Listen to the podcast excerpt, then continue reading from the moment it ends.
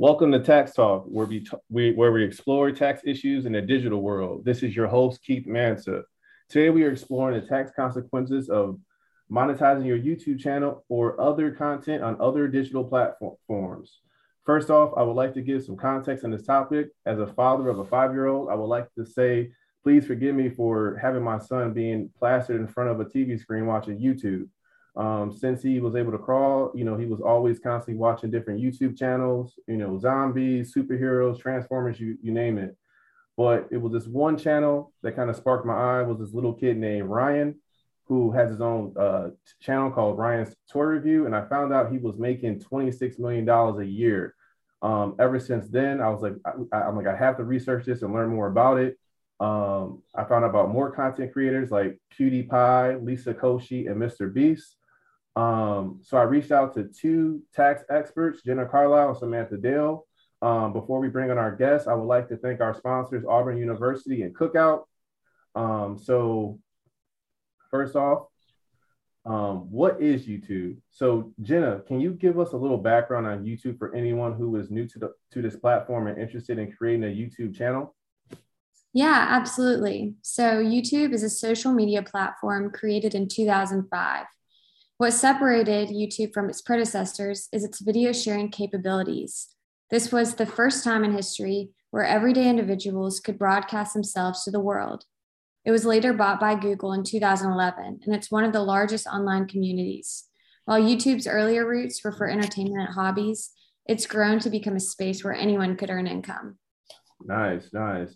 Um, so, in order to understand that, like the tax implications for creating content, uh, content, uh, content, the viewer needs to understand the income process. So Samantha, can you tell us a little bit about how creators can um, earn income from their content on their channel? Sure. The main source of revenue content creators receive from YouTube is royalties via ad revenue. Both independent musicians and record label companies with huge name artists publish their songs and other content on YouTube. It's not just music, as many other individuals and businesses publish a wide variety of content as well.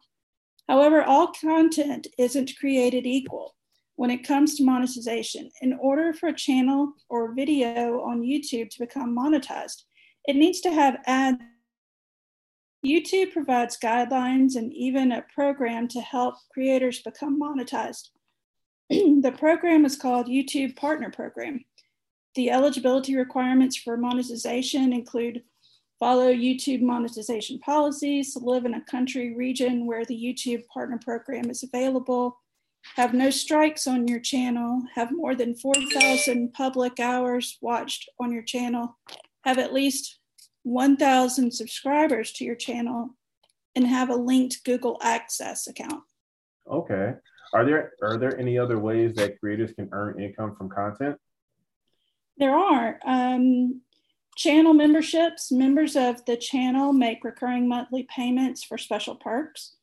There's merch shelf. Fans can browse and purchase official branded merchandise that is showcased on the creators' pages. There's super chat and super stickers, where fans pay to have their messages highlighted in chat streams. YouTube premium revenue, where part of YouTube premium subscribers' subscription fee um, when they watch co- your content. And then there are short bonuses. The YouTube Shorts Fund is $100 million fund to reward creators for their dedication to making creative, original shorts that delight the YouTube community. Mm, okay, all right. Um, so Jenna, like now that we know how how to earn income by monetizing uh, YouTube channels, um, what are the tax consequences? Yeah. So, as, as Samantha mentioned, the main source of income is royalties from ad revenue. But IRC Section 61A6 confirms royalties is an example of gross income content creators can earn. There's a lot more to consider, though. The product that a YouTuber creates is called a creative digital asset. According to Portfolio 815 Third, creative digital assets are digital assets that fall into one of the following broad categories one, creative works where the medium is digital, and two, creative works stored through a digital assets management system. Creative digital assets are subject to normal income tax rules. However, it must be first distinguished whether or not the YouTuber is pursuing their activity as a hobby or not.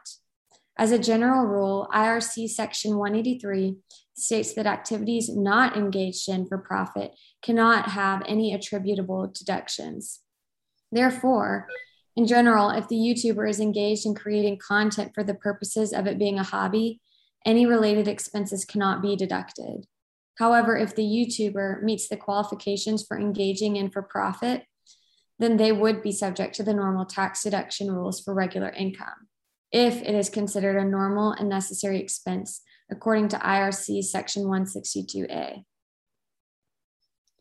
Yes, and Treasury regulations 1.183-2 provides a list of factors that should be considered to determine if the activity is a hobby or a, a business. It is important for all creators to understand how to apply these factors to their individual scenarios. First is the manner in which the taxpayer carries on the activity. Second is the exper- expertise of the taxpayer or his advisors. Third, the time and effort expended by the taxpayer in carrying on the activity. Fourth, expectation that the assets used in the activity may appreciate in value. Fifth, the success of the taxpayer in carrying on other similar or dissimilar activities. Sixth, the taxpayer's history of income or losses with respect to the activity. Seven, the amount of occasional profits, if any, which are earned. Eight, the financial status of the taxpayer.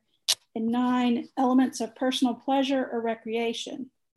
All of these factors should be considered, but in my opinion, the most important factors to distinguish between a hobby and a business for a content creator are the manner in which the taxpayer carries on the activity, the expertise of the taxpayer, the time and effort expended by the taxpayer in carrying on the activity, and the elements of personal pleasure or recreation. So let's assume for a minute that the content creator's activity is classified as a trade or business. Are there any other tax issues they need to be aware of? Yes, taxpayers who satisfy the trade or business requirement must classify their income as net earnings from self employment according to IRC Section 1402. This section states that net earnings from self employment includes the gross income derived by an individual from any trade or business carried on by such an individual, less the deductions allowed which are attributable to such trade or business. Jenna, you bring up deductions. I so like you know, hear me out. I vicariously lived through some of these travel vloggers who get paid to explore the world. What travel expenses can content creators deduct if their production of income is considered for profit? Yeah, that's a great question. Um, so IRC section 212.1 states that there shall be deductions of expenses that are considered ordinary and necessary in the pursuit of income. To add on, the IRS says that in topic number 511, the most important consideration when determining expenses as business related is the length of time you spend at the new location an independent film director from Chicago vlogging about her three month experience filming in Topeka, Kansas, has a better chance of deducting her travel expenses compared to a photographer booking a 40 minute first class flight and luxury hotel for a close friend's wedding photo shoot. Hmm. Um, so Samantha, is, is the income earned from monetization reported to the IRS? Yes, all monetizing creators are required to provide YouTube with their tax information in order for YouTube to fulfill its reporting and withholding requirements. YouTube is obligated under IRC section 6041 to report to the IRS when the YouTube creator has earnings. For years starting January 1st, 2020, this information is reported on Form 1099 NEC. Mm.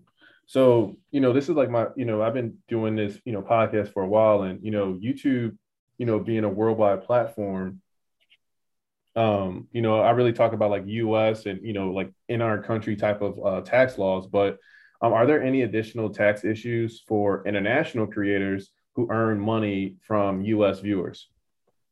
Yes, actually. So for international creators, YouTube is required under sections 1441 and 3406 to withhold taxes on earnings from viewers in the US. The rate of withholding on earnings is 0 to 30%, depending on whether the creator's resident country has a tax treaty relationship with the US and whether the creator is a business entity or an individual. If the creator does not supply their tax information, YouTube will automatically withhold the maximum 30% on all income, not just the earnings from US viewers. Wow. Okay. Well, I mean, um, I mean, you you you have given up me and, and and and like basically all my you know followers a lot to think about today. You know, I really appreciate you guys coming on. Um, on behalf of Jenna, Samantha, and myself, um, we would like to thank you for turning um, tuning in to today's episode of Tax Talk. Uh, we hope you enjoy the rest of your day and look forward to hearing hear from all you guys um, on the next podcast. Thank you.